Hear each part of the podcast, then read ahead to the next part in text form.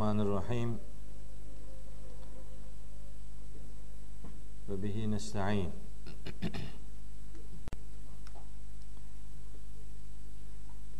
Bugün Tegabun suresinin 9. ayetinden itibaren kalan kısmını okuyacağız inşallah. Geçen ders sureye başlamış idik. Hesabımız güya sureyi bitirmek idi ama iman kavramı üzerinde biraz detaylı bir şekilde durunca sureyi haliyle bitiremedik. Bugün inşallah surenin kalan ayetlerini okumuş olacağız.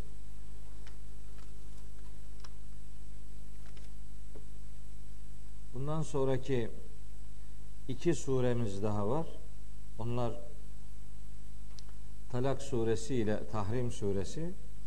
Onların da mesaj olarak oldukça yoğun bir içeriğe sahip olduğunu bu vesileyle beyan edeyim.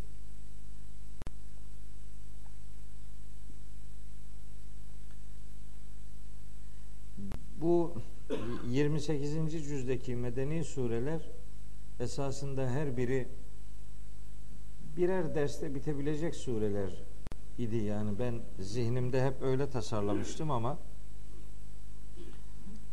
bazılarına iki ders ayırma zor, zaruratı hasıl oldu. Biz de o zarurata binaen bugün Tegabun suresinin ikinci bölümünü okuyacağız. Birinci bölümünü böyle kısaca bir hatırlatayım. Birbirinden bir kopuk e, durum oluşmasın. İlk ayetlerinde Allahu Teala'nın gücüne, kuvvetine, kudretine dair mesajlar yer almış idi. Cenab-ı Hakk'ın kainatı yaratıcı oluşuyla kainata koyduğu işte yasalarına dikkat çeken mesajlar vardı. İnsanoğlunun en güzel şekilde yaratıldığı bilgisine yer veriliyor idi. Cenab-ı Hakk'ın gizli aşikar ne varsa hepsini bildiği beyan ediliyordu. İnsanlara kendi içlerinden peygamber gönderilmesinin insan peygamberi örnek alma noktasında önemli bir e, nimet olduğunu beyan etmiş idi. Mahşerde öldükten sonra diriltilmeye inanmayanlara yönelik bir ahiret bilinci ortaya koyan bir mesaj yer almıştı. İnsanların mahşerde diriltileceği ve dünyada yaptıkları her ne varsa hepsinin onlara haber verileceği bilgisi söz konusu edilmişti. Sonra 8. ayette de işte Allah'a, peygamberine ve o peygambere indirdiği nura iman etmenin gereği üzerinde durulmuştu. Biz de oradaki iman kavramı üzerinde biraz durduk. Dedik ki iman her zaman inanmak manasına gelmiyor. İmanın güvenmek manası da var. Hatta Medine dönemi surelerinde imanın önde gelen manası güvenmek manasıdır. Güven konusu iman kavramı içerisinde önemli bir yer tutar. Medine surelerinde iman kavramı daha çok güven anlamıyla e, yer alır. İşte surenin 8. ayetinde Allah'a iman edin, yani Allah'a güvenin, peygamberine iman edin, peygamberine güvenin ve indirdiğimiz nura iman edin. Yani vahye iman edin, ona güvenin. Vahiy sizin güven kaynağınız olsun. Onunla yürüyün. O sizin yolunuzu açsın anlamında bir buyruk yer almış idi. Son okuduğumuz ayet bu mesajla bize seslenmiş idi. Sonra işte 9. ayette bugün okuyacağımız bölümün ilk ayetinde e, buyuruyor ki Yüce Allah hani 8. ayetin sonunda vallahu bima ta'melune habir Allah sizin yapmakta olduğunuz her şeyden haberdardır. Şimdi Allah sizin yapmakta olduğunuz her şeyden haberdardır cümleleri aslında zımnen tehdit içeren cümlelerdir. Yani Allah sizin neler yapmakta olduğunuzu biliyor. Demek işte bak bunun hesabı sorulacak. Dikkat edin demektir. Evet, ayağınızı denk alın. Yoksa bu haberdar olmak boşu boşuna bir bilgilendirme değildir. İşte bu haberdarlığın nerede işleme konulacağı 9. ayette bize hitaben şöyle yer alır. Der ki Allahu Teala yevme işte o gün. Hangi gün? Yecma'ukum li yevmil cem'i. Toplanma günü için Allah sizi bir araya toplayacaktır. Toplanma günü. Herkesin bir araya geleceği, herkesin bir arada bulundurulacağı işte o gün. Bu haberdar olma fiilen o zaman devreye girecektir ve o haberdar olma insanların sorgulanması için gündeme getirilmektedir. Ve o günle alakalı Allahu Teala şöyle bir ifade kullanıyor. Bu sure adını buradan alıyor. Şimdi okuyacağım kelimeden alıyor. Surenin adı Tegabun suresi. Tegabun suresi. Tegabun işte kelime anlamı karşılıklı olarak aldanma demektir. Gabene kelimesi aldanmak manasına geliyor. Zalike yevmut tegabuni. İşte o insanların hepsinin toplanacağı gün tegabun günüdür. Yani aldanma günüdür. Kayıp günüdür. Tegabun kalıp olarak karşılıklı olarak aldanma manası verir. Karşılıklı olarak aldanma.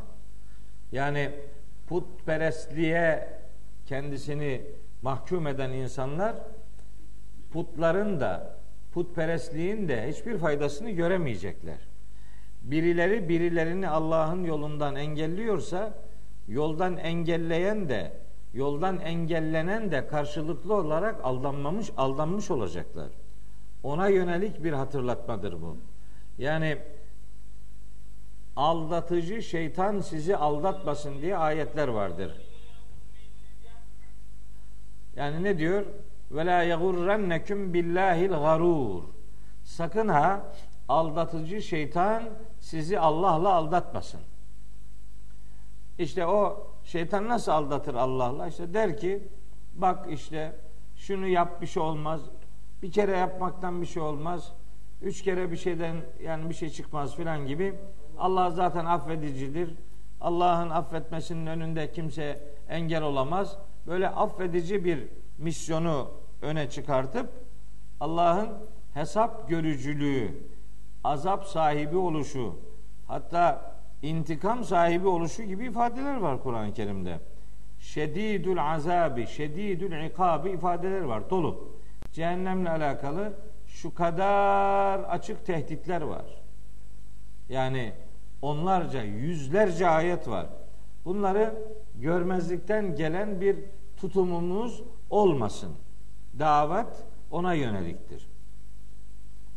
O gün kayıp günüdür. O gün karşılıklı olarak aldanma günüdür. Tegabun o anlama geliyor. Surenin adı da bu kelimeden dolayı verilmiştir. Surelere isim verilmesinin en önemli e, metotlarından bir tanesi o surede yer alan ilginç bir kelimenin seçilmesidir. İşte tegabun mesela başka yerde geçmez. Sadece burada geçiyor bir defa geçiyor. Daha da yok yani. Kayıp günüdür. Karşılıklı aldanma günüdür. Bu aldanma ile alakalı mesela e, Hazreti Peygamber'den bize nakledilen bazı sözler var. Mesela buyuruyor ki bir tanesinde çok güzel bir hadis, çok çok bilinçlendirici bir hadis yani. E, der ki Peygamberimiz men sevva yevmahu fehuve mağbunun kimin iki günü birbirine eşit ise o aldanmıştır. Mağbunun işte aynı kelime yani. Tegabun gabene o kökten geliyor. İki günü birbirine eşit olan aldanmıştır diyor peygamberimiz. Tabi bu eşit olma ile alakalı dikkat çekilen husus yani ticaret anlamında bir eşitlik falan değil yani bu. Gerçi ticaret anlamında da günü düne göre durumu muhafaza etmek kar değildir yani. Sadece durumu muhafaza etmektir ama Kur'an'a göre işte insanın her yeni günü bıraktığı güne göre daha iyi olsun beklenir. Daha şuurlu olunsun, daha bir bilinçli olunsun. Yani yarını var bu işin diye o hesaba göre insanların hareket etmesi istenir. Hazreti Peygamber'in dikkat çektiği husus budur. Mesela gene bir hadisini hatırlıyorum Peygamberimizin. Orada diyor ki e, ni'metani mağbunun fihima kesirun minen nasi. İki tane nimet var ki insanların çoğunluğu o nimetlerle ilgili olarak aldanır. Yani kıymetini bilmez. Kaybedince anlar. Biri es-sıhhatu, biri sağlık vel ferahu, bir tanesi de boş zaman. Boş vaktin kıymetini bilmeyen boş vakit arayıp durduğu zaman farkına varır. Sıhhat da öyledir. Ne zaman kaybedilirse o zaman kıymetinin farkına varılır ama iş işten geçmiş olur işte yani. Öyle bir iş işten geçmişlikle e, yüzleşmeyelim diye peygamberimiz uyarıyor. Yani o kelime bu kelime sadece burada geçiyor ama bizim kültürümüzde bildiğimiz bir kelimedir bu. Hatta bizim ilahiyatta bir gün bir hoca bir konu tartışıyorlardı da ben onların tartışmasını duydum. Tartışma sonrasında dedim ki yani o konuda dedim Tegabun suresinde bir ayet var dedim.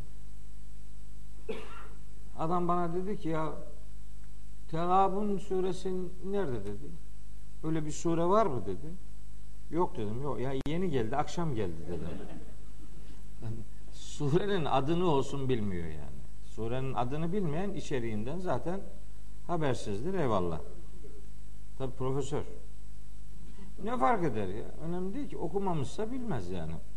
Bizim akademisyenlikte Kur'an'a müracaat makalenin sınırları kadardır. Makalenizde hangi ayetleri, kaç tane ayeti kullanacaksanız en çok o kadarını bilirsiniz. Daha dahasını da bilmezsin. bilmezler yani. Hani ayetleri bilmiyor neyse de yani surenin adını bilmemesi gerçekten acayip bir şekilde beni rahatsız etmişti yani. Bu kadar da olmaz dedim yani. Bu, bu nasıl bu surenin adını olsun bilmiyorsunuz? E bilmiyor işte. Hani o arada durumu kurtarmaya çalıştı. Çok ayıpladığımı fark edince dedi ki o surenin belki başka bir adı var. Yok dedim. Bunun şöhretli tek adı var. Tegabun dedim. Başka yok. Evet çift isimli bazı sureler var ama bu onlardan değil dedim.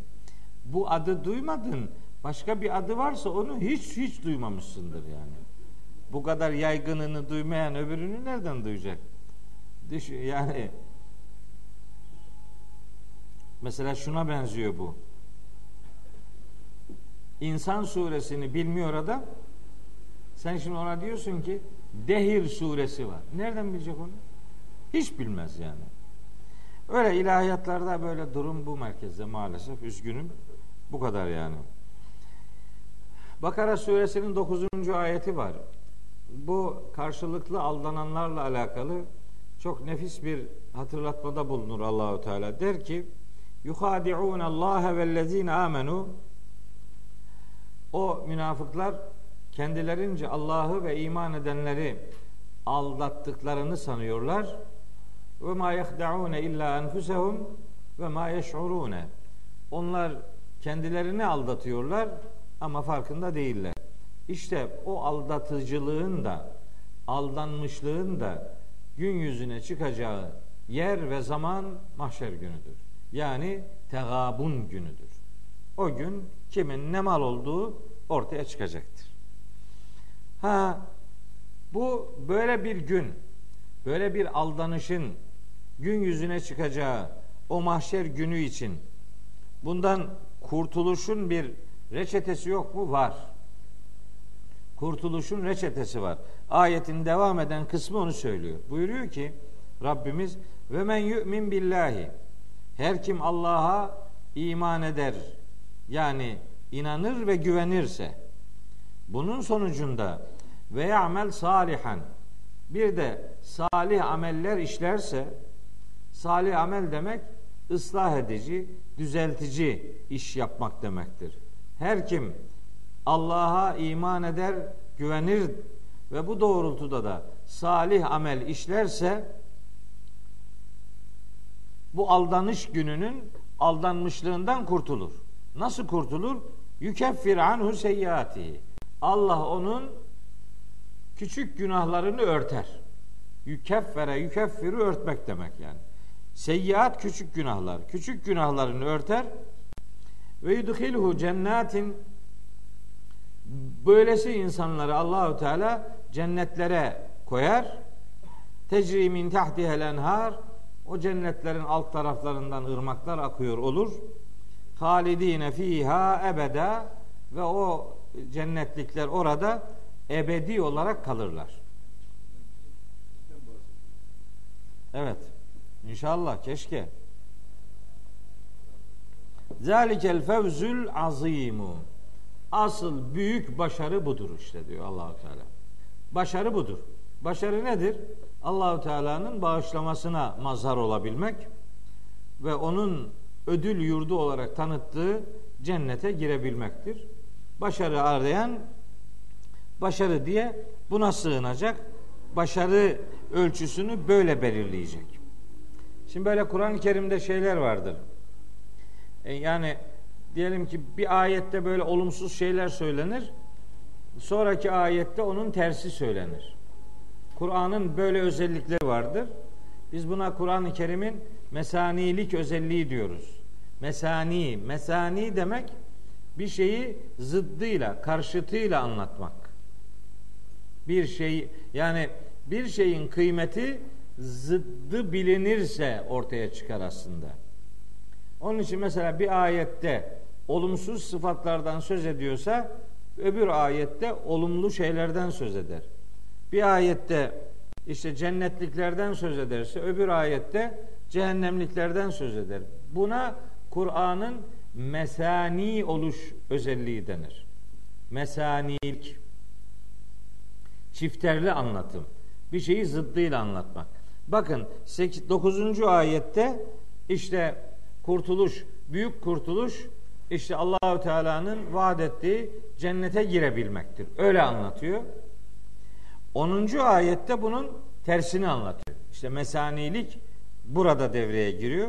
Buyuruyor ki vellezine keferu ve kezzebu bi ayatina. Her kim Allah'ın ayetlerini inkar eder, yalanlar ise keferuya örtmek manası vermeye çok yatkınım ben. Sıklıkla böyle bir mana veririm. Yani Allah'ın ayetlerinin üzerlerini örtenler böylece onların yayılmasının da engelleyenlerdir. Zımnen üzerini örttüğü şeyi belki de yalanlıyor pozisyonunu da kazanmış olurlar. Böyleleri ulaike ashabun nari. Onlar da cehennem ahalisidir. Halidine fiha. Onlar da orada ebedi kalacaklardır. Ve bi isel masiru cehennem ne de korkunç bir varış yeridir, dönülecek yerdir. Allah bu 10. ayette sözünü ettiklerinden hepimizi uzak eylesin. Yani duamız o istikamette e, olacak. Yani başka bir şey diyesi gelmiyor adamın ama bilerek Allah'ın ayetlerini yalanlamıyoruz. Bilerek Allah'ın ayetlerinin üzerini örtmüyoruz. Allah şahit. Dolayısıyla inşallah cehennemlikler arasında bulunmayacağız. Yani e, niyazımız odur, gayretimiz odur. Başka bir hedefimiz yok. Hatta benim mahşerle alakalı ara sıra dile getirdiğim bir şey var. Diyorum ki yani ben cehennem ayetlerini okuduğum zaman çok felaket korkuyorum. Çok korkuyorum. Yani diyorum ki ya Rabbi yani beni cennetine koymasan da olur. Dert değil ama hele cehenneme atma beni yani. Yani cehennem çok korkunç bir yer. Cehennemle alakalı hani adam diyor ki yani böyle cennette o var bu var şu var var hep hepsi var da cehenneme gidersen ne olacak? Bence cehenneme gitmemek için uğraşmak lazım. Ben de zaten çok uyanık bir isteğin isteği dile getiriyorum. Üçüncü bir mekan yok yani. Bir adam cehenneme gitmiyorsa otomatik gideceği yer cennettir Allah'ın izniyle. Araf öyle üçüncü bir mekan değildir. Araf ucu sonu cennete açılan bir bekleme yeridir. Bir ebedi yer değildir yani. Orası bir ödül veya cezanın hak edilip karşılığının görüldüğü yer değildir. Araf e, sonu cennete açılan bir ufak bir duraklama yeridir yani. Evet.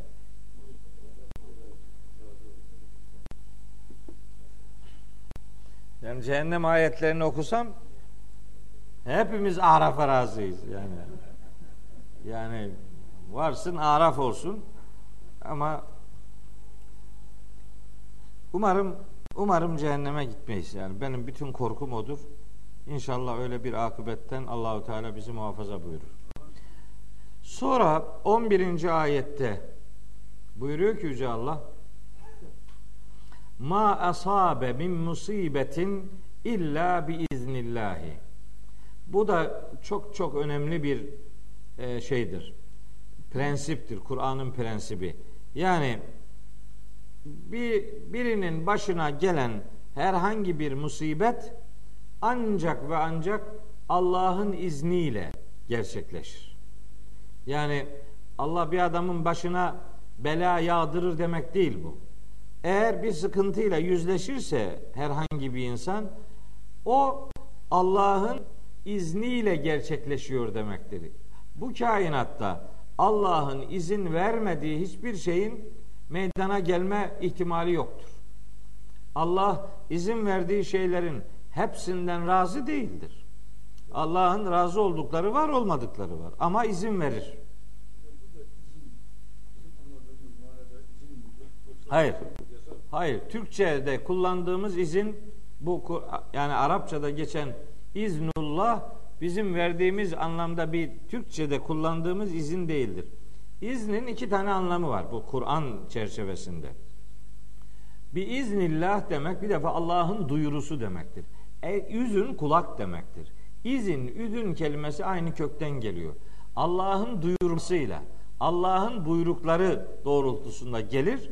Bir anlamı budur. İznullah aynı zamanda Allah'ın kanunları manasına da gelir. Her ikisi de var. İznullah'ta Allah'ın buyrukları var. İki Allah'ın kanunları ve prensipleri var. Onlar üzerinden onlar işler yani. Siz talep edersiniz. O talebiniz doğrultusunda kanunlar devreye girer. Bu Allah'ın aynı zamanda buyruğudur. Aynı zamanda Allahü Teala'nın e, kanunlarıdır yani. O kanunlar devreye girer. Nitekim bu o kadar doğrudur ki hemen de, devam eden cümlede bu defa buyuruyor ki ve men yu'min billahi yehdi kalbehu her kim Allah'a iman eder, güvenirse Allah onun kalbine hidayet eder. Bakın işte iman iman sebeptir. Önce siz iman edeceksiniz. Allah'ın yasası bu. Siz bir talep ortaya koyacaksınız. Bir irade ortaya koyacaksınız. Allah o iradenizin sonucunu yaratacak. Allah'a iman edenin kalbine hidayet eder. İşte bir yasa bu, bir kural bu, bir kanun bu. Dolayısıyla mesela iman hidayet ilişkisinde kalkıp da biz yani hidayet ve iman etmiş olmak işte birer kaderdir. Bunu böyle bir kaderciliğin malzemesi olarak sunmak doğru değil. İman da, hidayet de neticede bir tarafı insan iradesiyle alakalı olan, ikinci tarafı da Allah'ın onayıyla şekillenen hakikatlerdir. Siz iman edeceksiniz ki kalbinize Allah hidayet etsin. Yani siz hak edeceksiniz ki Allah sizin için o hidayeti yaratmış olsun. Onun için Fatiha'da ihdine sıratal müstakim deriz. Bunun için diyoruz yani. Mustakim bir yolu biz istiyoruz. Bir irade ortaya koyuyoruz. Bizim irade ortaya koymamızın sonucunda Cenab-ı Hak o iradenin gereğini yaratıyor. Yaratan Allah'tır. Hidayet eden Allah'tır. Ancak hidayeti isteyen kuldur. Bu ayet mesela Kur'an-ı Kerim'de şöyle ayetler vardır. Allah dilediğine hidayet eder, dilediğini saptırır. Efendim böyle bir tercüme yapılıyor. E yani bütün mealler aşağı yukarı böyle. Evet Allah dilediğine hidayet edip dilediğini saptırabilir mi? Tabii saptırır. Tabii ki hidayet eder. Ne demek yani? Allah için Allah şunu yapamaz demek doğru bir şey değil yani. Allah'a hiç kimse bir güçsüzlük isnadında bulunamaz. Ama hidayet denen şey başka ayetlere baktığınız zaman kulun iradesiyle doğrudan alakalı bir husustur. Kulun iradesi ne yönde tecelli ederse Allah'ın yaratması da o istikamette yürürlüğe girer. Onun için o tür ayetleri Allah istediğine hidayet eder, istediğine dalalet verir diye değil de Allah isteyene hidayet eder, isteyeni de sapıklıkta bırakır tercümesini yeğlemek lazım. Bizim Kur'an-ı Kerim'de yani tabi böyle meal yazanların bilmiyorum yani meal yazarken akıllarına ne geliyor da böyle yazıyorlar anlamıyorum onu ben. Fakat elbet bir art niyetleri yoktur. Yani yudillu men yeşâ'u ve yehdi men yeşâ'u. İşte Allah dilediğini saptırır, dilediğine hidayet eder. Gramer açısından bu tercüme doğru mudur? Çok yanlış değildir gramer açısından. Buna yanlıştır diyemeyiz. Ama bir şey daha var. Gramer açısından Allah dileyene hidayet eder, dileyeni saptırır da doğrudur. Hatta bu ikincisi daha doğrudur. Gramer açısından ikincisi daha doğrudur. Fakat bir ayette iki ihtimal de varsa yani bir ayeti iki şekilde de anlamak mümkünse hangisini tercih edeceğinize dair elinizde bir deliliniz olacak. Bir delil ortaya koyarak tercih belirleyeceksiniz. E delil nedir? Mesela benim delillerimden biri bu ayettir. Ve men yu'min billahi kim Allah'a inanırsa yehdi kalbehu Allah onun kalbine hidayet eder. Demek ki hidayet bir dileğin, bir isteğin sonucuymuş. E, dileyen, isteyen kim? insan. Öyleyse Allah isteyene hidayet eder, istediğin isteyene dalalet verir. Yaratan Allah'tır. Hidayeti de dalaleti de. Her ikisini de yaratan Allah'tır. Eyvallah. Fakat o yaratmada kimin istediği e, söz konusudur diye sorulunca isteyenin insan olduğu gün gibi aşikar. Hatta bilmiyorum hatırlar mısınız? Saf suresini okuyorduk. Bundan iki ders önce. Orada da bunun tersi vardı. Dalaletle alakalı kısmı vardı.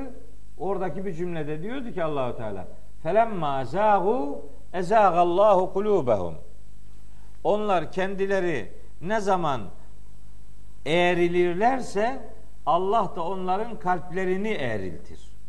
Yani kişi önce kendisi eğrilir, sonra da Allah o eğriliği onaylar.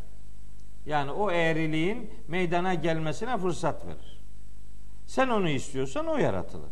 Öbürünü istiyorsan öbürü yaratılır. Senin isteğindir belirleyici olan. Yoksa imtihanın bir anlamı olmaz ki. O zaman hayatın imtihan alanı oluşunu kim çözecek? Allahü Teala isteseydi herkes inanır mıydı? İnanırdı. Böyle ayetler var. bir Kur'an-ı Kerim var mı ya? Ben elimde Kur'an-ı Kerim yok da. Ayet numarası söyleyeceğim. Mesela diyor ki En'am suresinde Velev Allahu le cema'ahum alel huda. Allah dileseydi insanları hidayet üzere toplardı. Tabi toplardı. Allah'a bunu yapamaz denebilir mi? Asla böyle bir şey söylenemez. En'am suresindeydi bu okuduğum ayet. Mesela gene En'am suresinde şöyle bir ayet var. Önce birincinin numarasını söyleyeyim. En'am suresi 35. ayet. Velev Allahu le cema'ahum alel huda. Allah isteseydi insanları hidayet üzere toplardı. Tabi. Mesela başka bir ayet gene En'am suresinin ilerleyen kısmında diyor ki Felev şa'e 149. ayet. Felev Allah dileseydi lehedâküm ecma'ine. Sizin hepinize hidayet ederdi. İsteseydi yapardı. Allah'ın bunu yapamaması gibi bir ihtimal akla ziyandır. Mesela bir ayet daha söyleyeyim.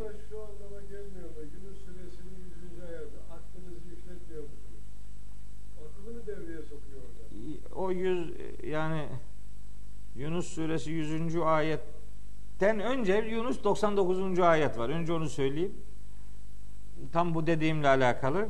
Velev şa'a rabbuke Rabbin dileseydi le amene men fil ardı kulluhum cemia. Yeryüzündekilerin hepsi iman ederdi. Rabbin dileseydi bunu yapardı. Tabii ki yapardı. Bunda zerre kadar şüphemiz yok. En ufak bir tereddüt yok. Ama diyor ki efe ente tükrihun nase. Sen şimdi insanları zorlayacak mısın? Hatta yekûnû müminin. İman etsinler diye insanları zorlayacak mısın? Zorlama yani. Ben isteseydim yapardım. Şimdi mesela şöyle ayetler de var. Bakara suresi 272. ayet olması lazım. Orada diyor ki Leyse aleyke hudahum velakinne Allah yehdi men yeşâ onların hidayete erdirilmesi senin işin değil. Allah dileyene hidayet eder. Bakara 272. Mesela Kasas suresi var. O surenin 56. ayetinde diyor ki amcasıyla alakalı Hazreti Peygamber'in inneke la tehdi men ahbebte sen senin sevdiklerine hidayet edemezsin. Velakinne Allah yehdi men yeşâ ancak Allah isteyene hidayet eder. Sen isteyeceksin. Allah da hidayeti yaratacak. Mesela peygamberimiz bazılarını zorluyor imana gelsinler diye. İşte o amcası ile alakalı ayetlerin biri o. Mesela Abese suresinde bu Mekke'nin ileri gelenlerinin de iman etmesini çok istiyor peygamberimiz. Onlarla konuşurken hatta ama görme engelli bir sahabi geliyor. Mesela onunla fazla ilgilenmiyor. O Abese suresi çok enteresan bir suredir o noktada. Abese ve tevella en ca'ehul a'ma ve ma yudrike leallehu yezzekka ev yezzekkeru fetenfa'ahu zikra emma men istana fe ente lehu tasadda ve ma aleyke ella yezzekka yani ne zorlayıp duruyorsun? Onun arınmıyor oluşundan sen sorumlu değilsin ki. Ne yani? Ne kırılıp gidiyorsun? Arınmıyorsa arınmasın. Adam cehenneme gitmek istiyorsa gitsin demeye getiriyor Allahu Teala. Yani bakın bu noktada peygamberimizin zorlaması bile sonucu değiştirmiyor. Ne olacak? Kişinin kendi iradesi ortaya çıkacak. Kendi iradesiyle isteyecek. Allahu Teala da o isteği yaratacak. İşte bütün Kur'an'a böyle bu noktada yayılmış olan e, cümleler aşağı yukarı bunun üzerinden şey yapıyor. E, ortaya konuyor. Bu böyle yani. Şöyle bir ayet daha var. Tabi bu konuyu konuşurken hepsini söylemek lazım. Öyle arada birkaç tane söyleyip gerisini söylemedim mi olmuyor. Adam diyor ki bak işine gelen ayetleri okuyor, işine gelmeyen okumuyor diyor. Bu eleştiriyi hak etmemek lazım. Onların ortaya koyduğu delil olarak ileri sürdüklerine de temas etmek lazım. Mesela En'am suresinin 39. ayetinde diyor ki Allahu Teala Men yeşe illahu yudlilhu Allah kimi dilerse saptırır. Allah dilediğini saptırabilir. Ve men yeşe yec'alhu ala sıratın müstakim. Dilediğini de dost doğru yol üzerine koyar. Allah'ın buna gücü yeter mi? Yeter. Yeter de şimdi bu ayetin yarısını okuyorlar. Ayetin başını okusa aslında ayetin başında verilen mesajın bizim söylediğimiz doğrultuda olduğu anlaşılır. Ayetin başında diyor ki Allahu Teala vellezine kezzebu bi ayatina summun ve bukmun fi zulumati. Bizim ayetlerimizi yalanlayanlar var ya karanlıklar içerisinde sağır ve kördürler. Karanlıklar içerisinde debelenip duruyor adam. Şimdi böyle bir adamı Allah dilerse bu adam zaten ayetleri yalanladığı için zaten o sapmayı dilemiş. İşte Allah onun sapmasını diler demektir bu. Ayetin yarıdan aşağısını okuyup yarıdan yukarısını okumadın mı? Olmaz. Bir konudaki bütün ayetleri okumak nasıl dürüstlük gereği, gereği ise bir ayetin yarıdan aşağısını okuyup öncesini okumamak da doğru bir okuma biçimi değildir. Nihayetinde ez cümle sözün sonu Allah hidayeti isteyene verir, istediğine de verebilir ama o zaman imtihanın, iradenin, aklın, fıtratın, vicdanın, peygamberliğin ve kitap göndermenin bir manası kalmaz. Peki Allahü Teala'nın toptan hepsine hidayet verdiği bir yaratık türü var mı? Var. Kim var? Melekler. Hepsi hiç istisnasız hepsi iman etmiş. Bak Allah isterse öyle yaratıyor. Ama melekler imtihanın muhatabı değil ki. Onlar mahşerde imtihan edilmeyecek, sorgulanmayacaklar yani. Dolayısıyla Allah'ın gücü yeter ama insanoğlu imtihan için yaratılmıştır. İmtihan için yaratılan insanoğlunun imtihanda kaybetme riskinin, seçeneğinin bulunması lazım. Kaybetme riski seçeneği bulunmayan bir adam imtihana tabi tutulmuyor demektir. Onun üzerinden biz ayetleri böyle yorumlamak durumundayız derim. Evet. Kim Allah'a iman ederse Allah onun kalbine hidayet eder. Vallahu bi külli şeyin alim. Allah her şeyi hakkıyla bilendir. Sonra devam ediyor. 12. ayet ve atiullaha ve atiur rasule. Allah'a da itaat edin, Resul'e de itaat edin. Allah'a itaat nasıl olur?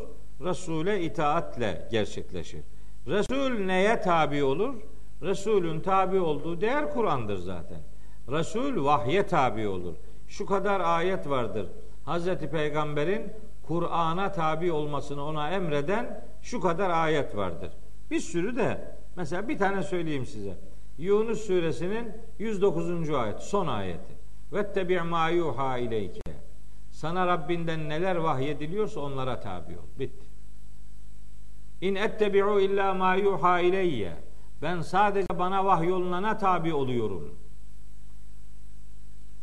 Hatta mesela e, Sebe suresinin 45. ayetinde diyor ki Cenab-ı Hak Hazreti Peygamber'e dedirtiyor. Kul de ki in daleltu eğer ben saparsam fe innema edillu ala nefsi kendi aleyhime sapıyorum demektir. Ben sapmışsam, sapıyorsam kendi aleyhimedir. Bu, bu, bu benim kabahat benimdir diyor. Ama ve in ihtedeytu eğer hidayet üzere olursam febima yuhi ileyye rabbi Rabbimin bana vahyetmekte olduğu bu bilgiler sayesinde hidayet buluyorum. Peygamberimiz hidayeti vahiy ile ilişkilendiriyor. Çünkü uyduğu değer vahiydir. Vahiye, vahye uyacak, vahye tabi olacak. Biz de o vahye tabi olan Hazreti Peygamber'e tabi olarak vahye tabi olmanın o görevin yerine getirilmişliği huzurunu yaşayacağız.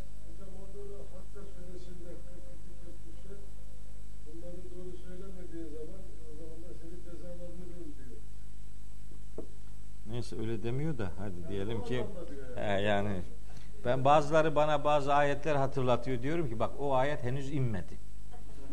Öyle bir ayet anladım dediğinizi de e, anladım anladım. Anladım anladım biliyorum. Yok yok lafın tamamı bana söylenmez. Ben anlıyorum onu yani. Yani e, 37 38'den başlar o. 37, 38, 39, 40, 41, 42, 43, 44, 45, 47, 52'ye kadar gider o. O pasaj. Ha, onu ne vesileyle söylediniz? Hani Siz şimdi söylediniz ya Peygamber Efendimiz'in böyle böyle ama bir de bunun sen buna bir şey katarsan işte ben de böyle yaparım. Tamam, yok zaten öyle bir şey yok. Zaten peygamberimiz Allah'a yalan iftira etmez. Elbette öyle bir şey yok yani. Onlar o ayetlerin sebebi şu. O Hakka suresinin ayetlerinin sebebi şu. Mekkeli müşrikler Hazreti Peygamber'e altı e, çeşitli suçlama yapıyorlar. Altı tane. Mekkeli müşrikler. Altı yönden peygamberimizi suçluyorlar. Ona diyorlar ki sen mecnunsun. Ona diyorlar ki sen şairsin. Sen sahirsin. Kahinsin yani büyücüsün. Bu işlerle uğraşıyorsun. Sen muallemsin. Sana birileri öğretiyor. Sen de onların dediklerini satıyorsun. Sen müfterisin. İftira ediyorsun. Yani onlar demek istiyor ki bizim Allah'ımız böyle demez. Sen Allah'a iftira ediyorsun. Bir de peygamberimize yalancı diyorlar. Kezzap diyorlar. Peygamberimize böyle altı tane suçlamada bulunuyorlar. O ayetler bunların cevabıdır. Orada diyor ki işte Fela uksimu bima tubsirun ve ma la tubsirun. Görebildiğiniz ve göremediğiniz ne varsa hepsine yemin ediyorum ki innehu le kavlu rasulin kerim. Kur'an güvenilir, değerli bir elçinin getirdiği sözdür. Ve ma huve bi kavli şairin. O bir şairin sözü değildir. Kalilen ma tu'minun. Ne kadar azınız iman ediyorsunuz. Ve la bi kavli kahinin. Bu bir kahinin, büyücünün sözü de değildir. Kalilen ma tezekkerun. Ne kadar azınız gerçeği hatırlıyorsunuz. Tenzilun min rabbil alemin. Kur'an alemlerin Rabbinin indirdiği ikramıdır. Ve lev tekavvele aleyna ba'dal ekavil. Eğer o elçi bizim söylemediğimiz bir şeyi bizim adımıza söylemiş olsaydı le ehazna minhu bil yemin bu işinden dolayı onu güçlü bir şekilde yakalardık. Sümme lekata'na minhul vetin sonra da onun şah damarını keser parçalardık. Fema minküm min ahadin anhu hacizin içinizden hiçbiriniz bize de engel olamazdınız diyor. O bağlam o itirazların, o suçlamaların cevabı e, mahiyetindedir. Hatta tabi bu bugün sırası değil belki ama gün gelir sıra belki oraya da gelir. Yani Hakka suresini okuyacağımız bir ortam olursa Hazreti Ömer'in Müslüman oluşuyla alakalıdır da o ayetler aynı zamanda. Hazreti Ömer'in Müslüman oluşu genellikle kız kardeşinin işte evindeki bir enstantane ile izah edilir ama aslında öyle değildir o. O Hakka suresinin bu okuduğumuz ayetleriyle doğrudan alakalıdır Hazreti Ömer'in Müslüman oluşu. Ve nihayet bizim bugün söylediğimiz, şimdi söylediğimiz konu şu. Allah'a itaat, Resul'e itaat. Bak peygambersiz din dinsizliktir. Öyle bir şey yok. Peygambersiz din iddiasını ortaya koyanlar sadece dinsizlik yaparlar. Öyle bir şey yok. Ama şunu da yutmamak lazım. Şimdi peygamberimiz adına bir sürü bilgi var sağda solda. Dolu. Önüne gelen kitap var ya. Ciltler dolusu. Şimdi Kur'an-ı Kerim kendisi bir cilt. Bununla ilgili hadisler 50 cilt. 100 cilt. Nasıl bir şey bu ya? Yani bu o kadar zor, anlaşılmaz, karmaşık bir metin değil ki bu. Bu nedir yani bunun her kelimesini anlatmak için 50 tane hadise gerek yok ki. Anlıyoruz da bunu. Anlıyoruz şimdi. Geçen haftadan beri Tehabun suresini okuduk. Allah aşkına hangisi anlaşılmıyor bunun ya? Doğrudan sadece metnini bile versem yeter. Sadece metnini tercüme etsem yeter. Başka bir şey anlatmaya bile gerek yoktur icabında. Kendisi apaçık olan bir kitapla alakalı bir sürü rivayet var. Dolu ortalık. O rivayetler peygamberimizden yaklaşık 250 sene sonra yazıldı. 250 yıl geçti. 250 günden söz etmiyoruz. 250 yıl, iki buçuk asır. Şimdi mesela şu coğrafyada Türkiye'de diyelim Osmanlılardan sonra bir cumhuriyet kuruldu. 90 sene önce kuruldu değil mi? 1920'lerde kuruldu. O gün bugün aradan 90 küsür yıl geçti. O cumhuriyetin ilan edildiği dönemlerde kitap var mı? Var. Gazete var. Dergi var. Radyo var. Az da olsa televizyon var. Her şey var yani. Buna rağmen bize öyle bir devrim yutturdular ki her tarafı yalan. Yutturdular ama. Öyle yalanlar vardı ki işin içerisinde. Halbuki biraz zorlasanız doğrusuna ulaşabilecektiniz. Bu bu kadar teknolojik imkanın olduğu günde yaşandı. Ne gazetenin, ne kitabın, ne derginin, ne radyonun, ne televizyonun, ne muhabirlerin, hiç kimsenin olmadığı o iki buçuk asır, 250 sene geçmiş, ondan sonra kitaplaşmış bir metne. Önce ona bakarım, sonra buna bakarım dedim mi, ben sana derim ki güle güle kardeşim, sen oradan buraya gelemezsin. Sen buradan oraya gideceksin. Bunu okuyacaksın, anlamadığın yerde bakacaksın ki bunun izahıyla alakalı ne var? Tersini okuyor adam ya. Mesela diyor ki Buhari'de ne varsa doğrudur. Allah Allah. Buhari'de ne varsa doğrudur. Buhari'de uydurma da var. Neye doğru oluyormuş bu? Buhari elinden geleni yaptı. Allah rahmet eylesin. O kadar imkanı vardı. Onun beğenip almadığı rivayetleri Müslüm aldı. İkisinin beğenip almadıklarını Ebu Davud aldı. Tirmizi aldı, İbn Mace aldı. Onların beğenmediklerini İmam Malik aldı. Onların beğenmediklerini Ahmet İbn Hanbel aldı. Bütün bunların hiçbirini beğenmeyenler Şia dünyası onların da ayrıca hadis kitapları var. Ne yapacağız onlara yani? Onların kütübü erbaaları var. Seninkinin hiçbirine itibar etmiyor canım adam. Sen onlara itibar etmiyorsun. Onlar da sana itibar etmiyor. Onların hadis kitapları üsteli 120 cilt. Öyle ne benzer seninkine yani. Şimdi bu kadar kalabalık bir kültürün içerisinden nakledilmiş bilgileri esas alacaksın. Ayetleri onun doğrultusunda yorumlayacaksın. Niye? Hangisi doğru? Ne, ne malum o rivayet doğru? Buhari dediyse doğrudur. Buna inanamam. Kusura bakma kardeşim. Ben Allah ne dediyse doğrudura inanır. Buhari vahyin kontrolünde bir peygamber değil. Peygamberin bile hatasından söz ediyor bu kitap ya. Peygamberimizin hata yaptığı bir dünyada Buhari'nin hatasızlığına nasıl inanırım ben ya? Niye inanayım ki? Niye kendimi bağlayayım yani? Böyle böyle bir zorunluluğum yok. Ben Kur'an'a bakarım. Kur'an'ın dediklerini anlamaya çalışırım. Buna aykırı olmayacak bilgileri de diğer kitaplardan araştırırım. Buna bakarım demek, başka bir şeye hiç bakmam demek değil. Öyle bir şey yok. Öyle yapan da yok ya.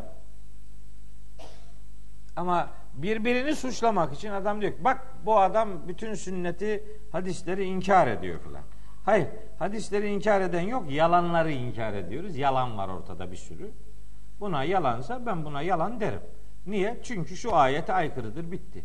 Benim peygamberim Kur'an'a aykırı konuşmaz. Kur'an'a aykırı bir söz varsa o söz peygamberimin olamaz. Bitti. Benim ölçüm bu.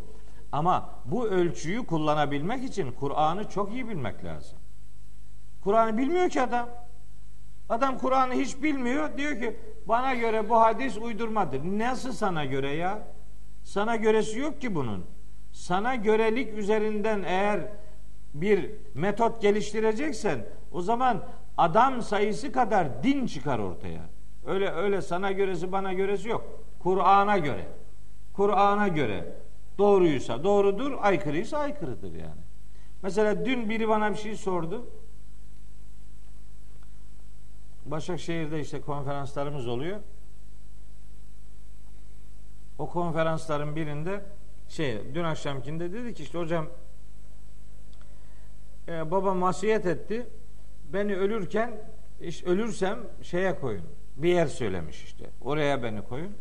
Oraya koymazsanız beni bizim mahallelilerin bulunduğu mezarlığa koyarsanız Ben orada rahat edemem. Adam orayı babasının çiftliği zannediyor yani. Gidecek yatacak orada. O öyle bir beklentisi var. Neyse ne aklına ne geliyor bilmiyorum. Oraya koy. Gerekçesini de söylemiş. Orada çok içkici, kumarcı insanlar var.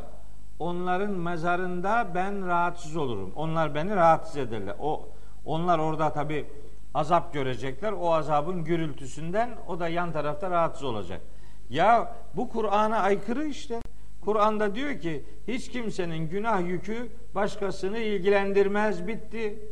Yani Allahu Teala azap edecekse sessiz yapamıyor mu bu azabı yani? İlla yani gürültü mü çıkartacak yani? Ne yani bu şimdi? Güya şimdi adamın vasiyeti buymuş. Dedim ki tutmayın vasiyeti. Nerede ölürse orada gömün dedim. Yani o, yani o zannediyor ki şimdi Medine'de gömülürse kurtaracak. E münafıklar da Medine'de mezarları.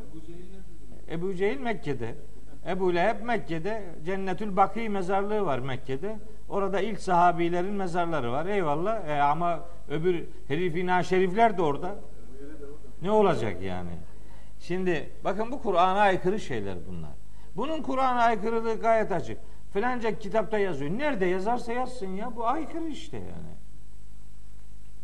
Ama yani şeyin reklamını yaparken adam eğer birini kötüleyecekse karşı çıkılamayacak bir malzeme arıyor. Yani tam iyi suçlayabilmek için tam bir yalan konuşuyor yani. Yalanın da böyle ucuzunu değil de en pahalısını, en çok sorumluluk getirenini yani iftiraya dönüşenini söylüyor yani. Yalanı iftira ile karıştırarak dile getiriyor. Ve mesela ben bu coğrafyada yani az buçuk din adına konuşanları tanıyan bir adamım. Bilirim yani kim ne diyor ne demiyor az buçuk bilirim. Ben bu coğrafyada din adına konuşanlar içerisinde daha bugüne kadar ben Kur'an'dan başka peygambere ait herhangi hiçbir şeyi merak etmiyorum. Onunla alakalı hiçbir sözü kabul etmiyorum diyen adam duymadım ben ya. Yok böyle bir adam. Sadece ne var? Belli rivayetler Kur'an'a aykırılık meydana getiriyorsa adam diyor ki bu rivayet Kur'an'a aykırıdır. Dolayısıyla bu sahih olmayabilir. Ben bunu kullanmıyorum diyor. De, desin ne var? Ben de diyorum onu. Ama onlar bir sürü hadisi inkar ediyor. Onlara bir şey yok. Mesela Buhari'nin ne kadar hadis inkar ettiğini size söyleyeyim mi? Buhari, Buhari kendisi. Buhari bu kitabı kaç hadisten oluşturdu? Bu kitap bir defa 7500 tane hadis var bu kitapta. Buhari'de. Kaç rivayetten seçti? Dört tane e, yaklaşım var. Bir, bir milyon, iki, altı yüz bin, üç, dört yüz bin, dört, yüz bin. Hadi diyelim bir milyon abartı olsun. Hadi 600 ve 400 de abartı olsun. Ama en az dediğiniz 100 bin. Onu kabul edelim. O 100 bin rivayetten kaç tanesini aldı? 7500 tanesini. 92.500 tanesini aldı mı? Almadı. E almadığına göre kabul etmedi demek değil mi bu? Kabul etse alacaktı. Kabul etmedi. Kaçını? 92.500 tanesini almadı. Adam 92.500 taneyi almayınca o hadis inkarcısı olmuyor. Ben onun seçtiği 7500 tanenin yüzde onu uydurma olabilir diyorum. Bana hadis inkarcısı diyor. Aslında bu arada doğru bir iş yapmış yani. Ya neyse ora, oraları karıştırmayalım. Başka bir şeyler çıkıyor oradan. Oraları karıştırmayalım da. Yani benim ölçüm, ben kendi ölçümü ortaya koyuyorum. Benim ölçüm nedir? Bu rivayet Kur'an'a uygun mudur değil midir? Benim ölçüm bu. Ha, adam diyebilir ki sen Kur'an'ı bilmiyorsun derse ona saygı duyar. Tamam. Ben Kur'an'ı bilmiyorum. Ha, tabii bu kadar saygı durmayla susmam tabii. Derim ki neresini bilmiyorum söyle bakayım. Ben bilmiyorum sen biliyorsun öyle mi? Hadi gel bakalım. Neresini bilmiyorum ya da sen neresini biliyorsun bunu? Garibim kendisi bilmediği için kimsenin de bilemeyeceğini zannediyor. Kendisi üzerinden ümmeti tanımlıyor yani. Ben Kur'an'ı bildiğimi iddia ediyorum. Çok da iddialıyım bu konuda. Ben 30 senedir Kur'an'la yatıp Kur'an'la kalkan bir adamım. Kimse ben Kur'an bilgimi kimseyle değişmem yani. Çünkü ben ne kadar uğraştığımı ben biliyorum yani. Başkasının ne yaptığını bilmiyorum. Ben gece gündüz bu kitapla uğraşıyorum. 30 senedir. Hatta 40 senedir. E 40 senedir her bu gece bile ben sabaha kadar yatmadım yani. Burada çalıştım. Yunus suresini çalışıyorum. Son bölüm ayetlerinin tefsirini yapıyorum. Sanki bilmiyor muyum? Biliyorum. Ama gene çalışıyorum. Gene o ayetleri acaba görmediğim bir yer var mıdır noktasından sorgulayarak bir daha okuyorum. Bir daha, bir daha, bir daha okuyorum. Bu okumaların sayısı yüz binleri geçti. Bırak da bir rivayet sahih midir, değil midir noktasında bir kanaatim olsun ya. Olamaz diyor. Senin kanaatin olamaz. Kimin olsun? Bu kitaplar hepsi yapılmış, bitmiştir. Sana düşen görev onları yapanlara saygı duymaktır. Ben onlara diyorum ki güle güle sizinle yolumuz hiç çakışmayacak. Öyle anlaşılıyor yani. Git. Sen dersin ki işte biz öyle inanıyoruz. inandığın gibi git. Benim de senin inandığın gibi inanmamı bekleme. Çünkü sen sadece inanıyorsun, bilmiyorsun. Ben bilerek inanmaktan yanayım. Bilmeyerek değil. Bilinebilecek meseleleri bilmekten yanayım. Bir ömür vakfettim. Bu ömür bilmeye dayalı emir, e, ömürdür. Seninki de öyle olursa eyvallah. Şimdi mesela inşaatçılıkla alakalı kalkıp ben bir şey desem gülmezler mi bana yani? Demezler mi ki yani sen kim oluyorsun da şimdi inşaatın e, harcının işte çimento yok demir oranını konuşuyorsun. Yani veya işte kumu hangi kum olacak filan desem yani adam ne der bana sus. O bana o sus deme hakkına sahip ama öbürüne öbürüne arkadaş bir dakika bunu ben biliyorum ya burada da sen sus susmuyor. Orada sonuna kadar avazı çıktığı kadar bağırıyor yani. Bağırıyor sosyal medyadan Allah hakaretlerin bini bir para olsun onlarla mahşerde görüşeceğiz artık. Yani ez cümle şunu söyleyeyim. Bizim bizim toplumumuz içerisinde peygamberimizi kabul etmeyip de dindar kalma iddiasında olan hiç kimse yok yani. Öyle biri yok. Sadece senin takımın kabul ettiğini kabul etmeyen ama başka şeyleri kabul eden adamlar var. Sen nasıl diğerlerini kabul etmiyorsan onların da seni kabul etmeme hakkı var. Bu hürriyeti kimse kimseden engelleyemez, engellemez. Evet. Atiyullah ve atiyur Resul. Allah'a da peygambere de itaat edin. Fe in tevelleytum eğer vazgeçerseniz fe innema ala rasulina el belagul mübin. Siz eğer itaatten vazgeçerseniz bizim peygamberimize, elçimize düşen görev apaçık tebliğden başka bir şey değildir. Peygamber tebliğ eder, ısrar da etmez. Biter bu iş. Sonra sonrasının kararını mahkeme-i kübrada Allah'a izah edersin. Bakalım orada gıkın çıkabilecek mi yani? Şey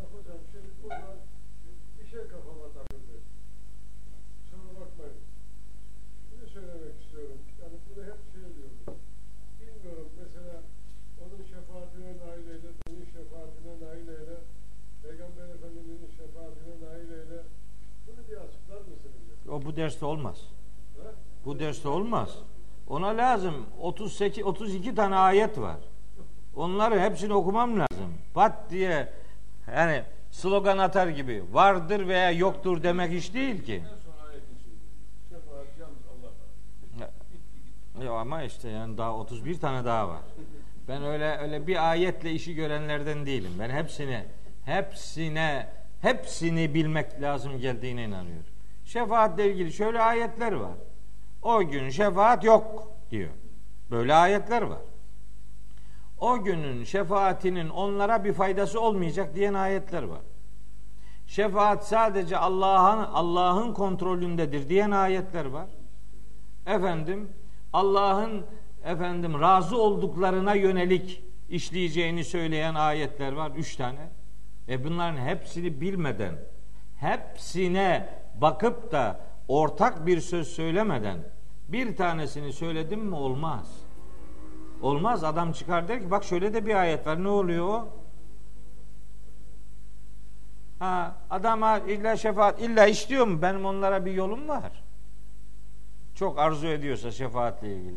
Şefaatin kelime anlamı tek olanın çift olması demektir. Bir olanın ikinci biriyle buluşturulması demektir. Şefaat, peygamberimizin şefaati cennette onun arkadaşlığı manasına alınıyorsa eyvallah. Onunla cennette bir olmak manasına ise var. Ama şefaat eğer milleti zannettiği gibi cehennemden çıkartılıp cennete gönderilmek manasındaysa yok böyle bir şey. Ama şimdi bunu deyince öbürünü demeden olmaz. Bunu deyince oh aldığımız cevap buydu kurtardık. Öbürü de var ama o da cevap yani. Yani onu kasteden bir adama sen yanlış düşünüyorsun denmez. Cennetteki arkadaşlık da şefaatin anlaşılma biçimlerinden biridir. Cennette derecelerin yükseltilmesi, alt mertebedekilerin üst mertebedekilerle birlikte arkadaş edilmesi de şefaattir. Kur'an'ın şefaati, Kur'an'ın insanlara cennette yanlarında ve önlerinde sağ taraflarında ışık olmasıdır. Eğer şefaatten kasıt buysa eyvallah o da var. Var da millet şefaat denince bunları anlamıyor. O diyor ki cehennemden çıkartılıp cennete gönderilmek. E ama o zaman o zaman kim kim güçlü oluyor? Ben hep o soruyu soruyorum. Ki, cehenneme atan Allah, çıkartan peygamberse kim güçlü? Bir, peygamber güçlü. Peki cehenneme atan Allah, çıkaran peygamberse kim daha merhametli? Biz peygamberimize bazı payeler vereceğiz derken Allah'ı ne duruma getirdiğimizin hiç farkında değil miyiz? Orayı düşünen yok. Sanki peygamberimiz ümmeti çok seviyor da Allahu Teala'yı o sevgide geçiyor. Yok öyle bir şey arkadaş. Yok ya. Kişi Allah'ı kendinden öyle uzak göremez. Cenab-ı Hak öyle bir kudretin sahibi değil. Evet. Yani böyle yani meselenin başka boyutları var. O boyutlara girmeyelim. Bir 15-20 dakika daha var şu sureyi bitireyim. Evet, bize düşen siz eğer yüz çevirirseniz hak ve hakikatten bizim peygamberimize düşen apaçık tebliğden başkası değildir. İnnema varsa bir cümlenin başında sadece budur başkası değildir anlamını verir. Allahu la ilahe illahu. Neticede kendisinden başka ilah olmayan yegane kudret Allahu Teala'dır. O, halde ve alallahi felyetevekkelil mu'minun. Müminler sadece Allah'a güvensinler. Bu. Güveneceğiniz makam sadece Allah'ın makamıdır. Ve alallahi felyetevekkelil müminun. Oradaki o alallahi ifadesinin başa gelmesi sadece manasını verir. Tıpkı innema edatının cümlenin başına geldiğinde verdiği mana gibi. Bunlara Arapçada böyle teknik ifadeleri var. O ifadelerin örnekleridir. Sadece Allah'a güvensin müminler. Güven kaynağı Allah'tır. Allah'tan başkasına güvenenler bilsinler ki güvendikleri dağlara kar yağacaktır. Allah'tan başkasına güvenilmez. Güven kaynağımız sadece Rabbimizdir. Öyle diyor. Ve alallahi fel yetevekkelil müminun. Müminler sadece ve sadece Allah'a güvensinler, başkasına değil. Sonra sosyal hayata dair hepimizin evine, eşine ve çocuklarına dair bazen de yanlış anlaşılan bir mesaj geliyor. 14. ayet. Ya eyyühellezine amenu. Ey iman edenler. İnne min ezvacikum ve evladikum aduven leküm fahzeruhum. Ey iman edenler, eşlerinizden ve çocuklarınızdan size düşmanlar olabilir. Fahzeruhum onlara karşı dikkatli davranın. Şimdi bunu erkekler okuyor. Düşman olanlar hanımlardır diyor. hanımlardır diyor. Evlat var. Ona fazla bir şey demiyor. Ezvaç kelimesi kadın ya da erkek göndermesi yapan bir kelime değildir. Ezvaç eşler demektir. Kadınsa kocası, kocaysa hanımı şeydir. Kasıt odur yani. Yani ya eyyühellezine amenu hitabının içinde kadınlar da erkekler de müşterektir. Aynı. İman eden herkes demektir. Eşleriniz Bütün eşleriniz, hepinizin eşleri düşmandır, hepinizin çocukları düşmandır demek değil. Bunu öyle anlamanın bir alemi yok. Çünkü inne min, orada bir min edatı var. Min edatı bir kısmı demektir. Eşlerinizden ve çocuklarınızdan bir bölümü sizin düşmanınız olabilir. Onlara karşı dikkatli davranın. Eşlerin yani nedir düşmanlığın konusu? Ne olur? İşte Allah'ın yap dediğini yaptırmaz. Allah'ın fedakarlık diye belirlediği noktalarda ket vurur. Ne bileyim mesela bu ayetlerden böyle dolaylı çıkarımlar yaparak demişler ki mesela bizde de biraz atasözü gibi olmuş. Yani işte hanımın 40 dediğinin bir tanesini yap, onun da tersi olsun. Ne demek bu ya? Hepsini 40 tane 40 tane bir şey diyorsa onu yapma. Bir tane yap, o yaptığın da tersi olsun. Ya onu da yapma yani. Niye? Çünkü burada ezvacikümden hanımlar anlıyor adam. Halbuki eşler demektir bu. Hanımlar demek değil. E, hanıma göre beyler, beylere göre hanımlar. Bu taraflar karşılıklıdır yani. Böyle olur. Böyle olabilir. Ee, bu ebedi bir düşman anlamında tamamen silip atıp ilişkiyi koparma anlamında değil. Bir takım hatalar söz konusu olabilir. Eşlerden gelebilir, çocuklardan gelebilir. Şimdi bu tür hatalara karşı çok önemli ayetin devam eden cümlesi var. Ayetin devam eden cümlesini okumama hastalığı var ümmette. Şimdi bu düşman kısmını alıyor, o öbür kısmı okumuyor. Ya bitirsene şu ayeti. Bak devam ediyor. Bitmedi ayet. Ve in tafu eğer affederseniz ve tasfahu hoş görürseniz ve tağfiru bağışlarsanız fe innallaha gafurur rahim. Allah da sizi bağışlar. Ya sen düşman diye görüp ondan uzaklaşmayacaksın. Onu kazanmaya bakacaksın arkadaş. Onu kazanmak için de üç tane kavram var önünde. Af kavramı, saf kavramı, mağfiret kavramı. Biz mahşerde bu üç kavramın bizi bulmasına hep dua ederiz. E öyle ama mahşerde Allahu Teala'nın bu üç kavramla bize seslenmesini istiyorsak o bu kavramları kendi hayatımızda uygulamamız lazım. Vel yafu vel yasfahu.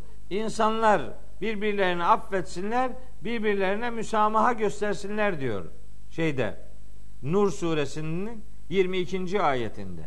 E siz yapacaksınız ki Allahu Teala'nın da mağfiretini bekleyesiniz. Nur 22. Ela siz bak insanlar affetsinler, müsamahalı davransınlar. Ela tuhibbune istemez misiniz en yagfirallahu leküm Allah da sizi bağışlasın. Allah'ın bağışlamasının öncülü bu. Nur suresi 22. ayet. Yoktur. Öyle diyor peygamberimiz zaten. Men lem yerham la yurham.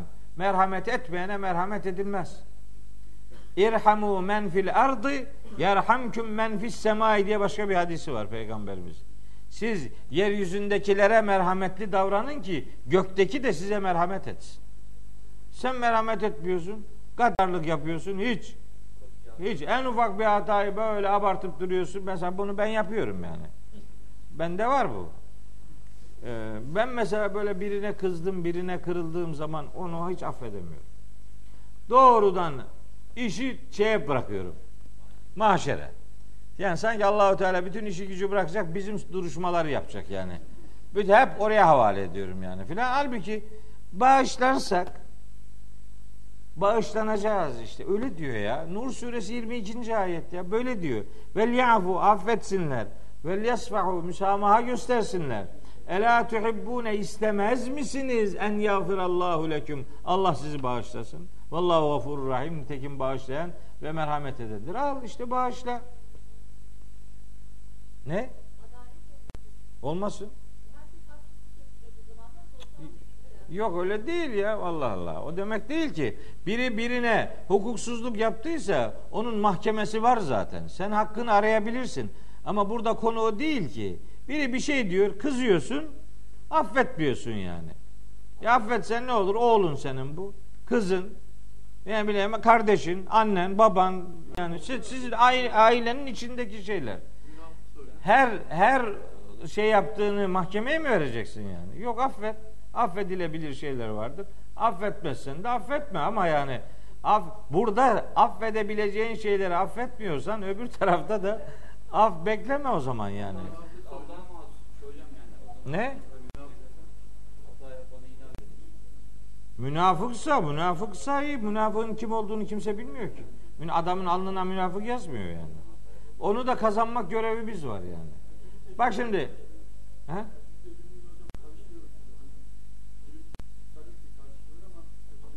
Ya bu şimdi size karşı yapılmış bir kabahatten söz ediyor bu.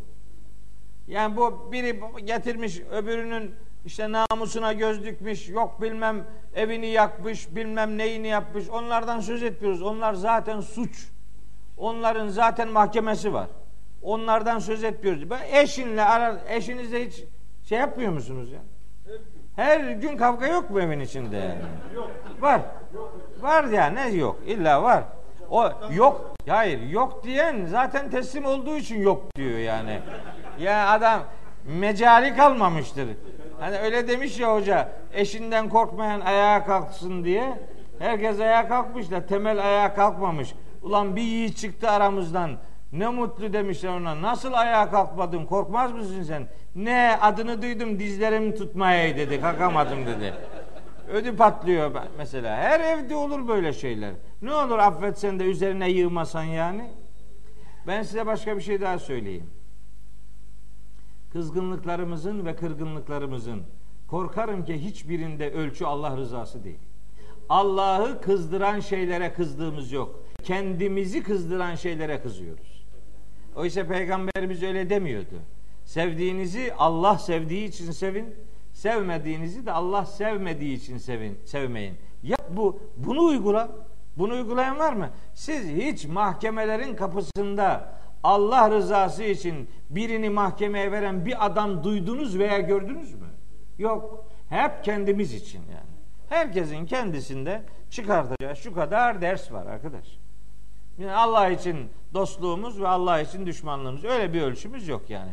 Kimin malına, tarlasına, e, e, ekonomisine ufak bir tecavüz varsa o zaman e, feveran ediyor. Ama Allah'a küfredenin haddi hesabı yok. Kimsenin gıkı çıkmıyor işte. Mesele yok yani. Ne?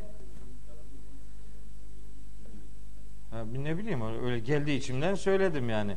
Kızgınlıklarımızın ve kırgınlıklarımızın ölçüsü Allah rızası ve Allah'ın gazabı değil yani. Sevdiğimizi Allah için seviyor değiliz. Sevmediğimize de Allah onu sevmiyor diye sevmiyor değiliz yani. Ölçümüz Allah merkezli bir ölçü değil. Bütün mahkemeler nefsani ve şey menfaate dayalı yani. Onun üzerinden gidiyor. Evinizin içerisinde huzursuzluk var. Aa, affet eşini ne olmuş? Ve tasfahu müsamaha göster. Ve tağfiru bağışla. Ne olmuş yani? Fe innallâhu gafurur rahim. Allah da bağışlar, merhamet eder ya.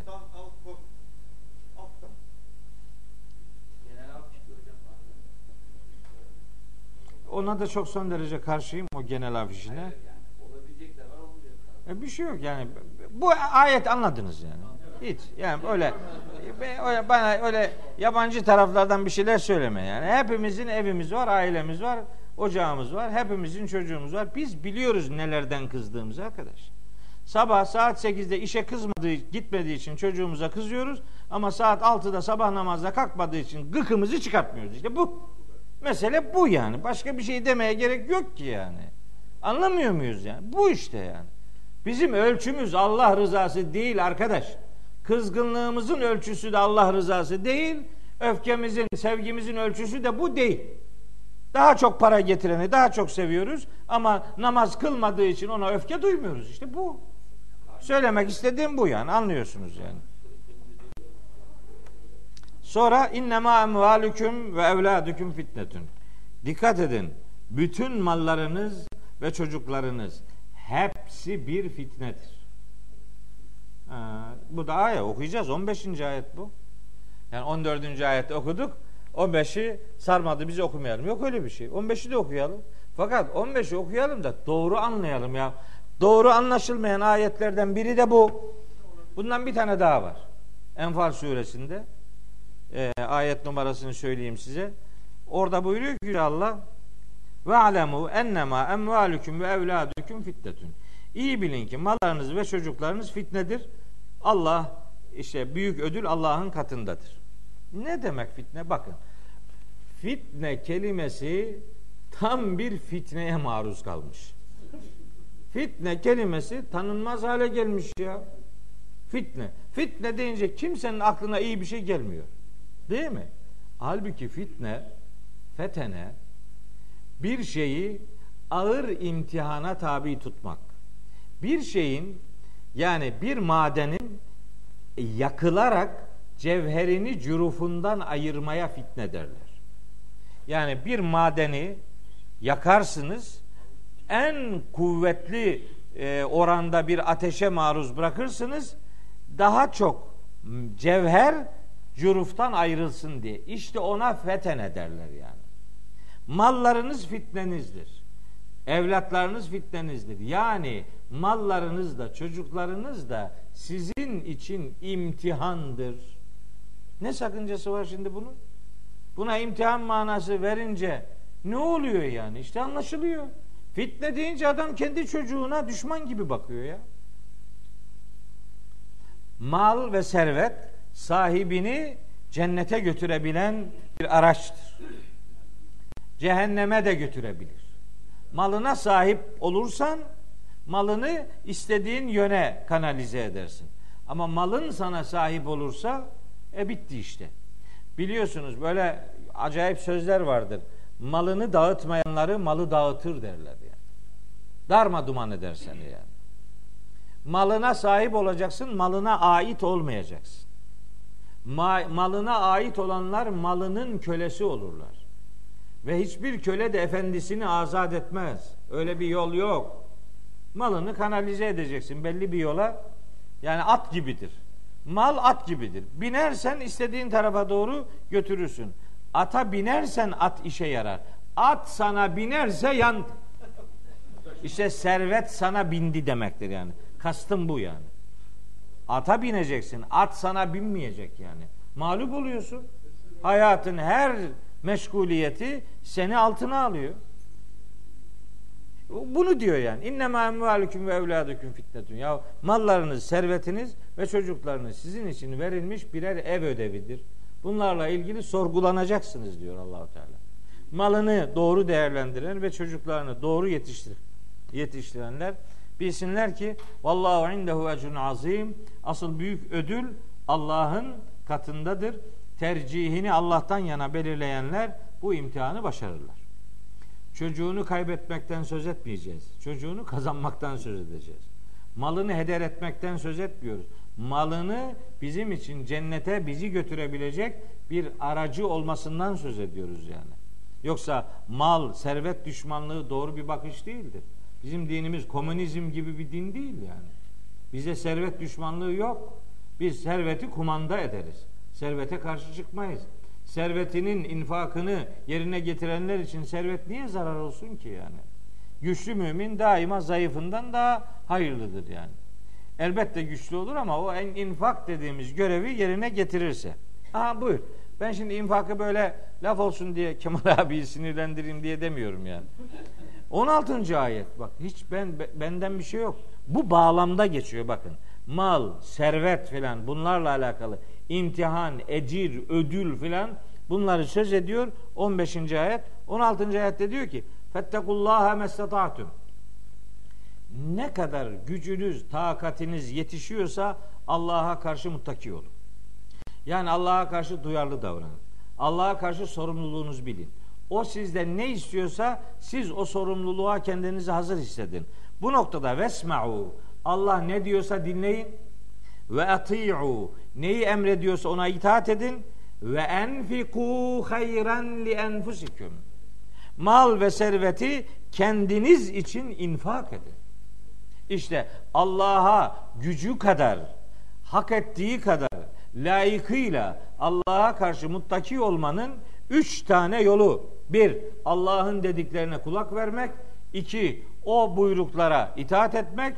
Ve üç, malı, serveti kendimiz için infak edebilmek. Öyle diyor. Ve men yuqa şuhha nefsihi. Kim nefsinin cimriliğinden korunursa fe ulaike muflihun. İşte kurtuluşa erecek olanlar işte bu adamlardır. Bakın burada kurtuluşun reçetesi cimrilikten korunmak diye belirlenmiştir. Ben daha önce e, Haşr suresini işlerken size cimrilikten cömertliğe ulaşan e, bir sekiz maddelik bir şey anlatmıştım. Hatta böyle not da e, almıştı buradaki arkadaşlar. Burada onun bir tanesi var. Şuhha nefsihi. Nefsinin cimriliğinden kim korunursa cimrilikten korunmanın yolu infakı çalıştırmaktan geçer. Münafıkun suresini işlerken söyledim. Nifakın panzehiri infaktır. Münafık olmamanızın en kestirme yolu infakınızın bol olmasıdır. İnfak edebilmek için de helalinden mal ve servet sahibi olmak lazım.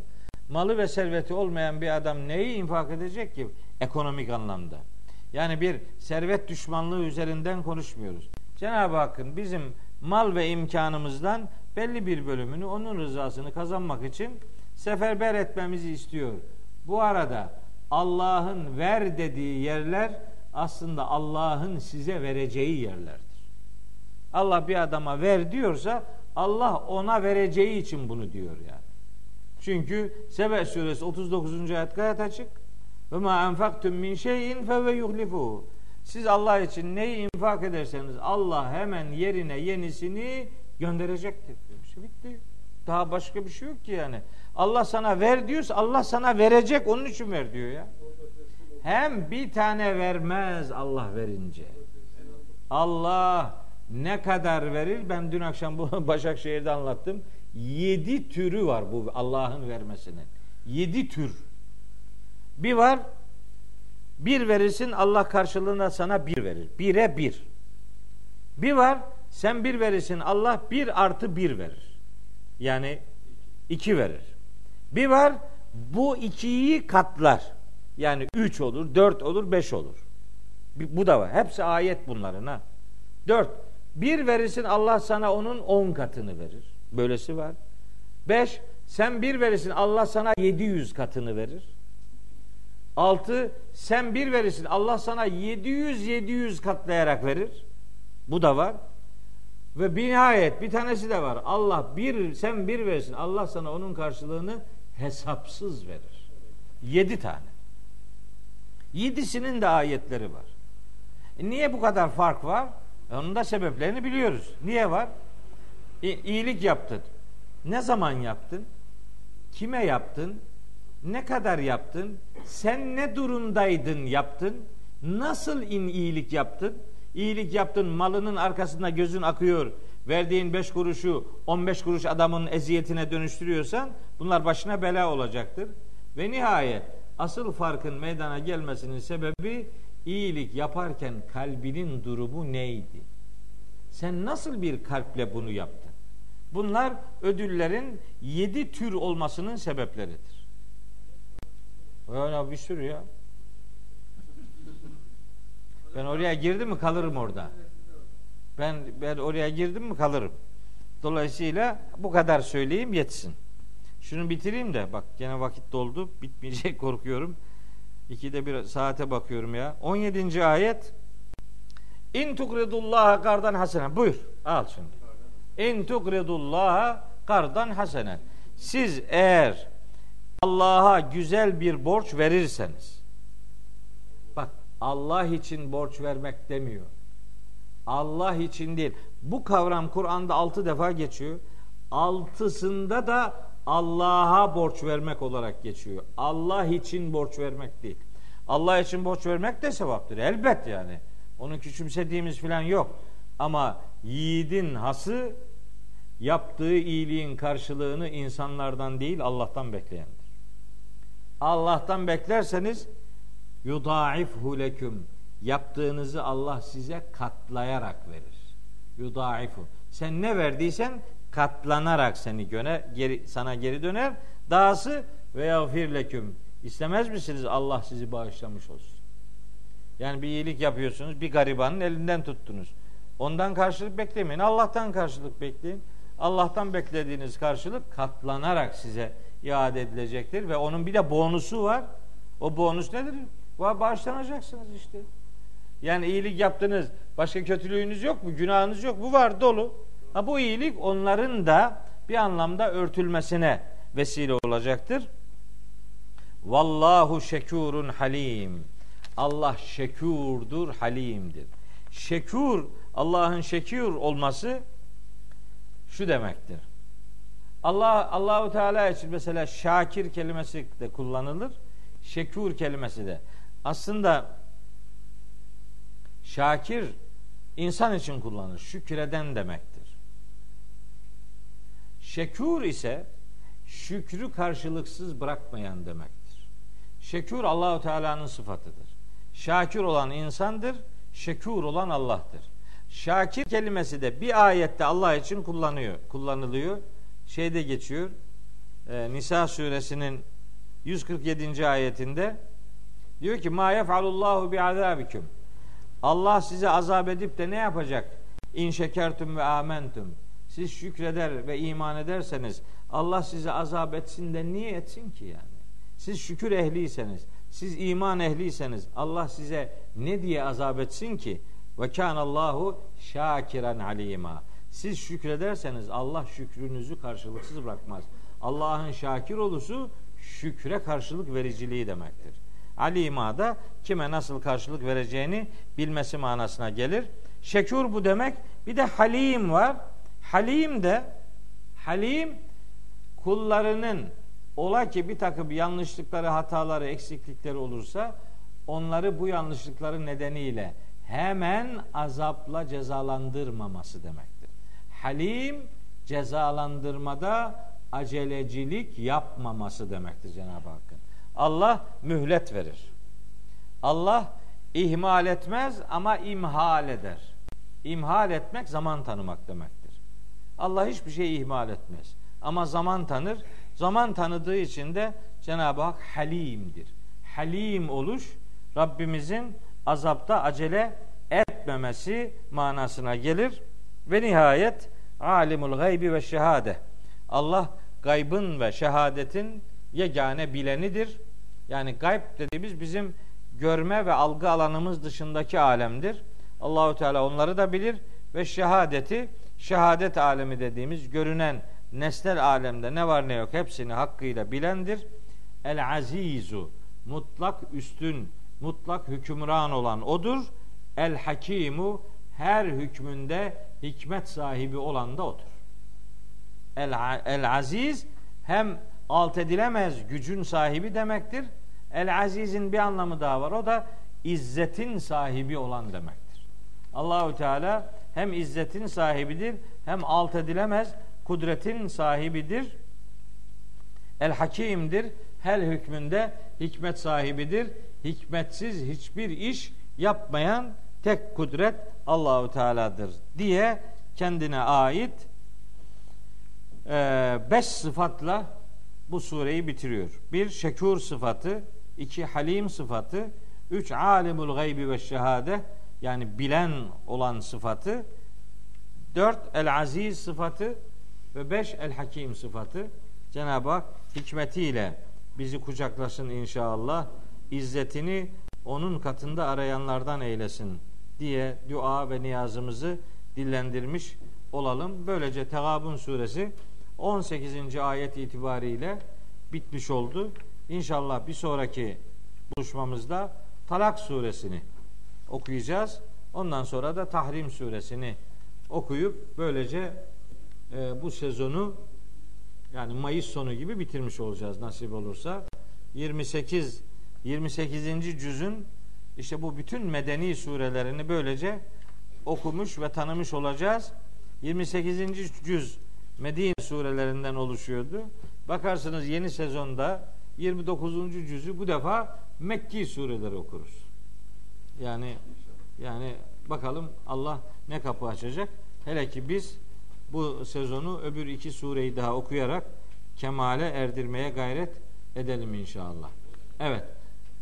Tekrar görüşünceye kadar hepinizi Allah'a emanet ediyorum.